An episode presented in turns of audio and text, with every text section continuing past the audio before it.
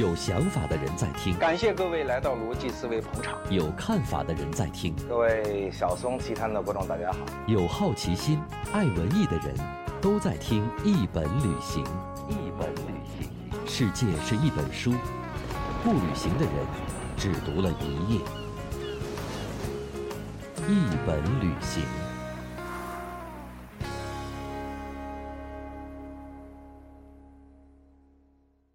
接下来呢，就是特别原生态的网友提问，那我们就借一本旅行这样的一个平台啊，传达一下网友的心声。包租婆，为什么突然之间没水了呢？不怕刁钻古怪，就怕简单无趣。一本板砖，欢迎各种拍砖问题。一本板砖。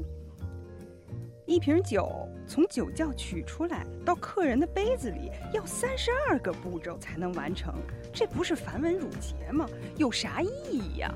其实我们在去呃品茶的时候，你会发现茶艺师他也有很多的工序，他的每一个工序包括洗茶呀、泡茶呀，你会发现他每个工序是有它的道理的。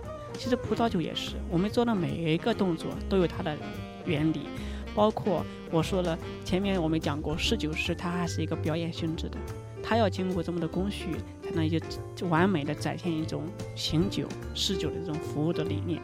包括我们侍酒师一定要要求非常的严谨，就是我们要一定按照，呃这些遗遗传下来这种几百年的这种侍酒的方式，我们一直去坚持做，所以会形成形成这么多的步骤。用来描述葡萄酒香型的许多味道，像覆盆子呀、蓝莓呀、西洋腌肉啊、奶酪啊，在中国人的日常生活中根本接触不到。李航，这咋练呢？呃，这个我们需要前期的去练习，我们有专门的这个工具，比如酒鼻子。去来帮助我们去锻炼我们的鼻子，在现实生活中我们会也去锻炼，比如说去超市的时候啊，我们会习惯性的去闻着很多水果呀、蔬菜啊，走在路边的时候碰到这种叶子、花，我们习惯性的都去去闻。其实现在我们我已经形成了一种不太好的习惯，是不管在吃菜的时候，还是在喝东西的时候，我首先闻一下。可能是这么多年形成了一个习惯，所以呢，现在呢，我在去讲酒的时候，我也融入了我们中国元素，比如我会用这种啊茶呀、这种红枣呀，是各种的中国我们大家相对比较熟悉的这种啊花呀这种材料去来形容这种葡萄酒，这样的话对比大家会比较去呃相对熟悉一些。这个传说中的侍酒大师考试难度这么高，据说四十年来全球只有二百一十一人通过。李航，你既然曾经以中国区头名的成绩连闯两关，啥时候能够成为一名真正的侍酒大师，也给咱们中国人争口气？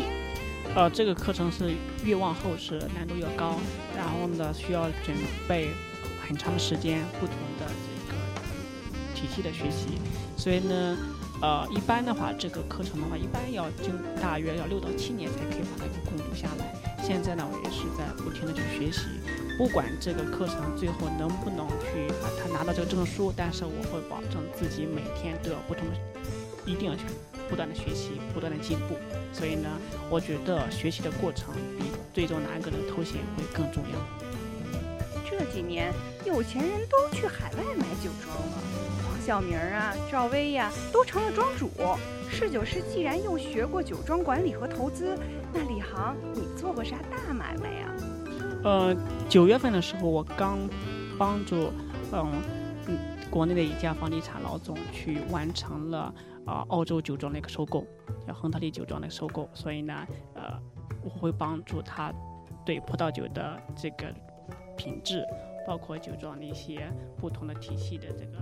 把质量去把关，就完成了。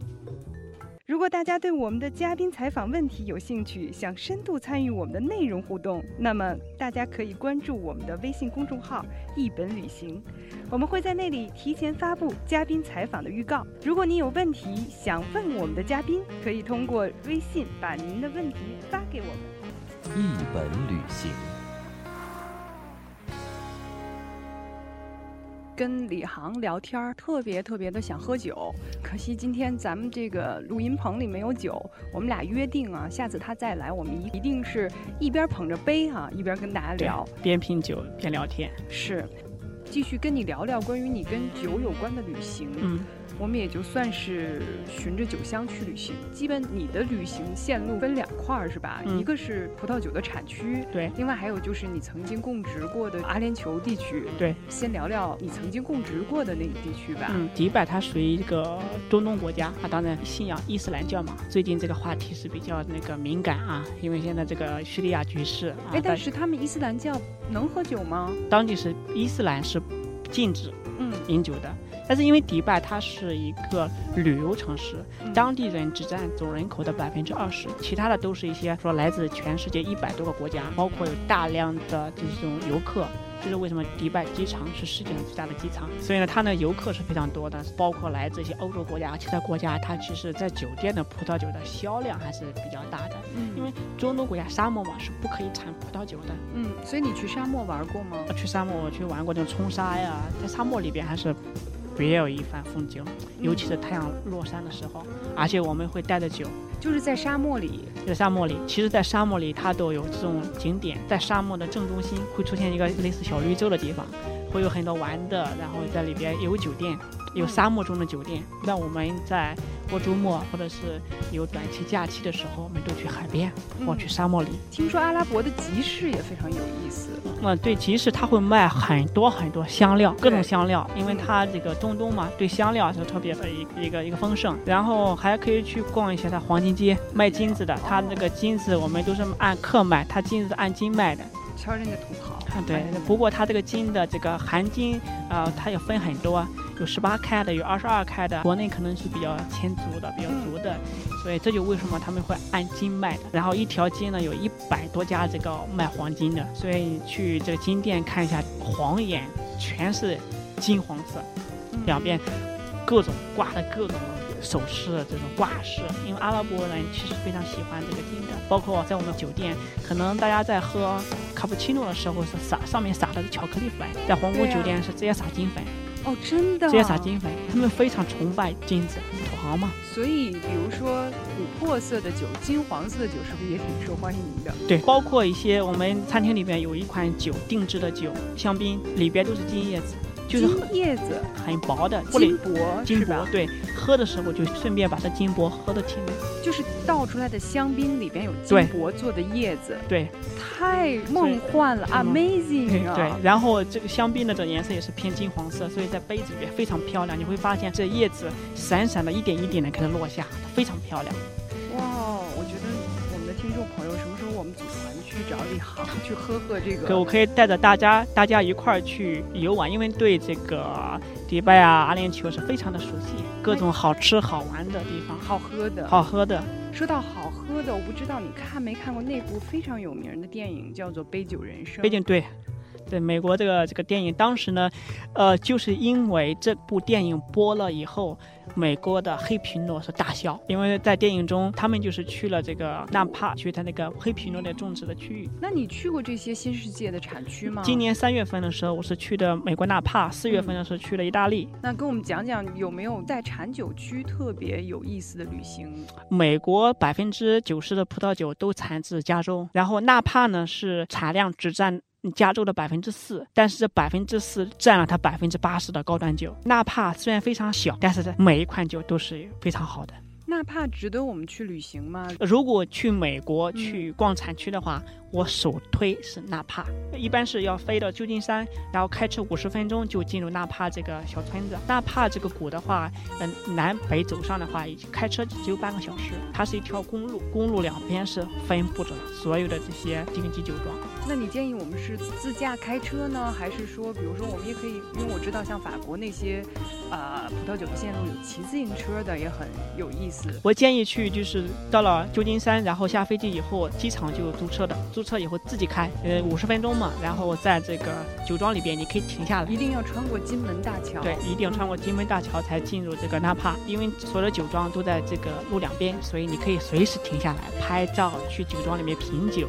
啊，我们可以都进去。对，包括还有很多这个纳帕有很多出名的这种餐厅，米其林餐厅，还有一个学校是专门品酒和这种美食的一个学校，所以呢，当地是美酒美食的氛围特别好，包括非常出名的一款酒叫 Robert 蒙大卫，哦，听说或者是过。罗伯特蒙大菲，罗伯特蒙大卫，这个酒庄里边是有专门的这非常好的这个厨师，也是在纳帕谷啊，对，那纳帕你可以去美式美酒，感觉是非常好。然后呢哦，酒庄呢非常的漂亮，纳帕的这个空气真是蓝天白云。真想就是以后我呃养老的话，我肯定会跑到纳帕去去养老。哦蓝天白云，应该还有绿色，就是葡萄叶。葡萄的叶子就是哦空气非常好，非常安静，也不会拥堵，那种非常漂亮。所以我们应该哪个季节去会看到蓝天白云，还有绿色的葡萄藤？啊、一边蓝天白云的话，我估计它每年应该都不像我们国内 要分季节的。但是呢，如果去的话，我建议可以去，比如采摘的时候看一下，不知道怎么采摘，看一下怎么发酵，这样的话是一个比较作为游客可以参与到采摘。呃，有些酒庄可以进入，但是有些酒庄因为它是包括采摘都是每年是固定的，采摘也是要求技能的。哦，会采摘，速度要快，会挑，要挑这些好的、饱满的。有些酒庄可以去参观它的发酵的这个车间呀，它的品酒室呀，它的一些小博物馆呀，都是非常好的去真正的去了解葡萄酒的文化。就是我们可以参观它整个的过程啊，对从酿制啊到储藏啊，整个的这个对，它的那个酒窖呀，你储存橡木桶啊，地下酒窖啊，有些都可能可能一百多年的时间。哦，每个风格是不是也不一样？就？每个酒庄它设计的风格都不一样，有在山上的，有在山下边的，所以每一家都有自己的文化。那这么看来，好像蛮丰富的行程。对，我们大概需要多长时间在纳帕谷？纳帕的话可以三天，每天会安排，不用时间太紧。每天可以早上两家酒庄，然后晚上是两家酒庄，然后晚上呢，然后去找个餐厅吃不同的风格的菜。所以这样一天既有美酒又有美食，然后安排三天的话，基本上能把这些比较有特色的这些酒庄能够转一下、玩一下。基本上这个纳帕谷的还是比较好的一个行程。对你说的这个，我觉得特别重要，就是需要有专家给我们指路，告诉我们哪些酒庄会会比较值有特得去去色。哎对，对因为它有那么多星罗棋布的酒庄，我们三四天也玩不过来，嗯，所以我们可以一本旅行和你一块儿做一个推荐哈。对，可以带着大家去酒庄游。是，我们可以给大家起码这个跟大家说哪些需要这个一定得去看一看，要不然你就白来纳帕谷了。是不是还可以在周围旧金山这个逛一逛？对，如果去对，可以去酒庄完了以后，可以去旧金山，沿着西边这个幺零幺这个路，从旧金山一直开到洛杉矶。中间的时候可以停下来，嗯，可以在欣赏在海边。到了这个洛杉矶，可以再去拉斯维加斯玩一圈，这玩下来怎么着也得十几天哈。一周吧，一周就可以。嗯，真的是活色生香，好 happy 的这个行程。对，下次跟着你一块儿去。可以。那说到新世界，真的很活泼的这个感觉哈。对他们非常开放，嗯新世界的酿酒的风格就是创新、开放。因为我们知道欧洲国家是它很严谨的，它不会轻易的改变自己的传统，就是它祖祖辈辈用这种酿酒的方式，他们会坚持自己的传统。嗯，但是新世界国家呢，比如美国呀，比如澳大利亚，他们会创新，他们会运用科技。从一点就可以看出来，葡萄酒的封口方式，欧洲国家基本上都用这种橡木塞的，嗯你会发现，澳洲呀、新西兰呀，很多都是用这种，有很多人感觉螺旋盖的是便宜酒，其实也不是的，很多这个价格稍微高一点的话，也用这种螺旋螺旋盖。橡木塞和螺旋盖各有利弊。这种葡萄酒的橡木塞啊，它在出厂的时候，一出厂大约百分之五的左右的酒是坏掉的。因为这个橡木塞，比如说它里边，因为它会热胀冷缩，热了的时候膨胀，冷了时候收缩。如果这个橡木塞的材质不好的话，它是无法弹回去，弹性比较差。弹不回去的话，可能细菌、氧气就进去，把这个酒给坏掉。哦，包括对，如果橡木塞里边的细菌没有清理干净的话，也会污染这款酒。但是那个螺旋盖就不存在这种问题，它的密封性非常好，不会有这种细菌呀、氧气的这种污染，而且价格还便宜。也很便捷。对嗯，那说到橡木塞儿和螺旋盖儿，我们现在还是回到橡木塞儿的世界哈。嗯你跟我们聊聊你的那一次意大利之行吧。意大利我是去了意大利东北部叫 Verona，、嗯其实就是它的旁边就是罗罗密欧朱丽叶的，对呀。哦，好浪漫、啊。对，我们是当时是一个大的一个酒展，嗯，普罗旺那个酒展，然后我们会尝到整个欧洲的很多国家的就是不同的产区的这个葡萄酒，嗯，然后我们去去啊尝尝当地的一些菜，比如说小城镇里面有一个披萨，它获得全世界的披萨的冠军，哇，这真真的很值得打飞的去吃哎。对，然后它会有。这个店里面的各种不同的口味的披萨，有巧克力的，还有水果的，各种各种的这个披萨，哦薄的呀、厚的呀，你可以去在他面前可以点，就是可以尝不同的口味的，就是我们可以同时吃很多品种，很多口味，他会现场、哦很多现场做。问你一个问题，嗯披萨应该配什么样的葡萄酒？最好的还是配意大利酒，哦，这是为什么？就是每个国家菜适合配不同的酒，因为我们知道披萨他们有很多就是传统的是用一些番茄酱，嗯其实偏酸的。嗯意大利酒不管白葡萄酒、红葡萄酒，它酸度偏相对比较偏酸，嗯因为它要配当地的菜系。哦所以呢，意大利，所以我们如果吃披萨的话，可以去选一些就是意大利酒。当然了，也可以选其他国家的，就是整体你要看这个披萨是用什么酱制作的。嗯比如说偏巧克力的话，那说明偏甜的，嗯可能要求你可以选一些口感偏甜美一点的一些葡萄酒，嗯。包括一些呃清淡柔和的红葡萄酒，也是一个完美的搭配。那说到意大利，那意大利的酒庄和美国的酒庄有什么区别？这完全取决于这个风俗的文化。意大利的时候还是建的比较多的小城堡，法国啊、意大利也是都比较多的家族传承的。当时我们去的那个晚上的时候，我们这个晚宴是在一个四百多年历史的城堡里边举行的哇哦啊，会有小提琴当的表演。因为当应该是之前的时候也是一个贵族的一个、一个城堡，所以但是在新世界呢，你就不会发现城堡。他们大多就是现代的设计师设计的一些庄园，比如很多有木头风格的，很多是玻璃风格的，设计的比较有美感，这就就比较现代，现代化，很有设计感。对，很有设计感。当然了，在意大利的欧洲国家就是传统嘛，有嗯文化历史啊，很古老，它可能一张桌子就可能上百年、上千年，所以呢，就是这种体现这种不同国家体现出来的文化就不一样，都可以从葡萄酒里面去展现出来。维罗纳地区的酒庄，我们也可以去参观、去品尝，或者是去包括购买一些葡萄酒。对，维罗纳的这维尼维尼托是在意大利是非常也是非常出名的产区，嗯也产很多比较好的这种葡萄酒啊，顺便去他的这个罗密欧朱丽叶的故乡。的故乡，嗯，那就很适合情侣、情侣呀，对夫妻哈，对去啊，包括去度度蜜月，或者是纪念日，或者是求婚之类的哈。都是非常好的。尤其喝一天的酒就很忙了，是不是求婚就百分之百 成功哈？特别的棒，就跟着你这个从美国就一下跨越到了意大利，感觉你的这个旅行因为有了酒的陪伴，所以就是特别的意犹未尽的感觉。对，其实我们有时候品酒的时候，我们也会就是选不同国家的，有有时候我们叫这个十全十美，选十个不同国家的。其实我们在每品一个国家的时候，我们都会去讲一些当地的风俗，嗯，这个酒的特色。其实你会发现，每一款酒都非常有特色，非常有文化，折射出它的一些历史的传统。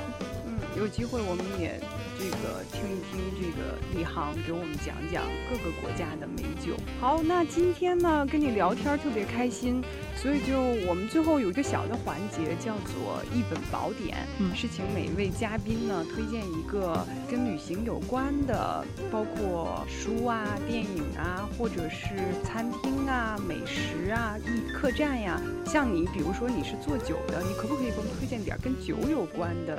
一间酒吧，一种什么酒？嗯，我推荐大家，如果去上海或者上海的朋友的话，可以去上海的外滩十八号叫哈卡桑。虽然呃哈卡桑是粤菜，但是它是英国的一个公司，所以它是被称为世界上最性感的中餐厅。嗯它设计是超级的棒，然后是法国设计师的设计的，它也把中餐已经做到很高的一个境界。它的呃设计。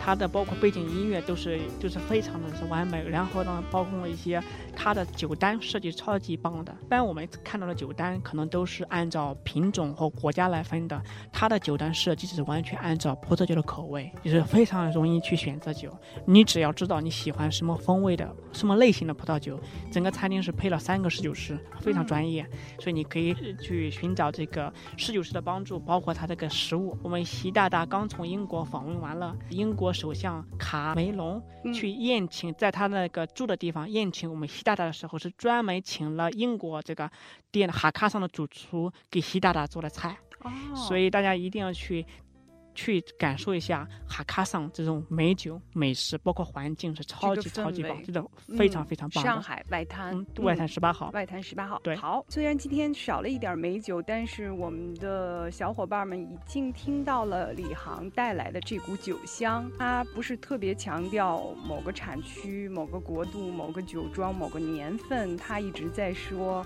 好的酒就是和这个喝酒的人比较匹配，适合他的口味，适合他的或背景，还有他的文化。啊，太棒了！那我们希望所有的人都能够找到那一款适合他的酒。对，谢谢你，李航。谢谢金金老嗯师，希望有机会再来，再见。再见。嗯，谢谢我们的听众小伙伴们。嗯，一本旅行，下次再见。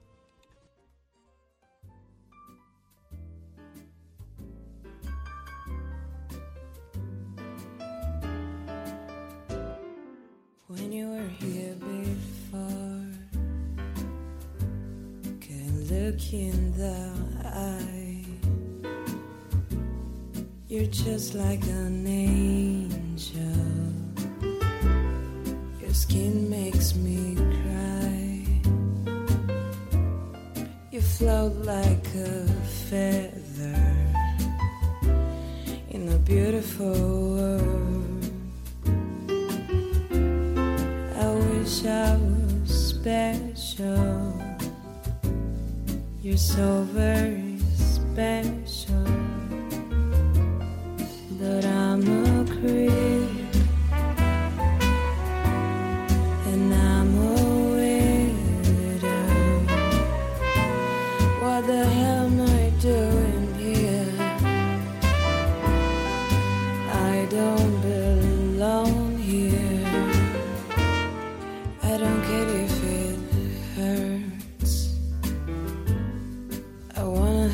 Control. I want a perfect body. I want a perfect soul.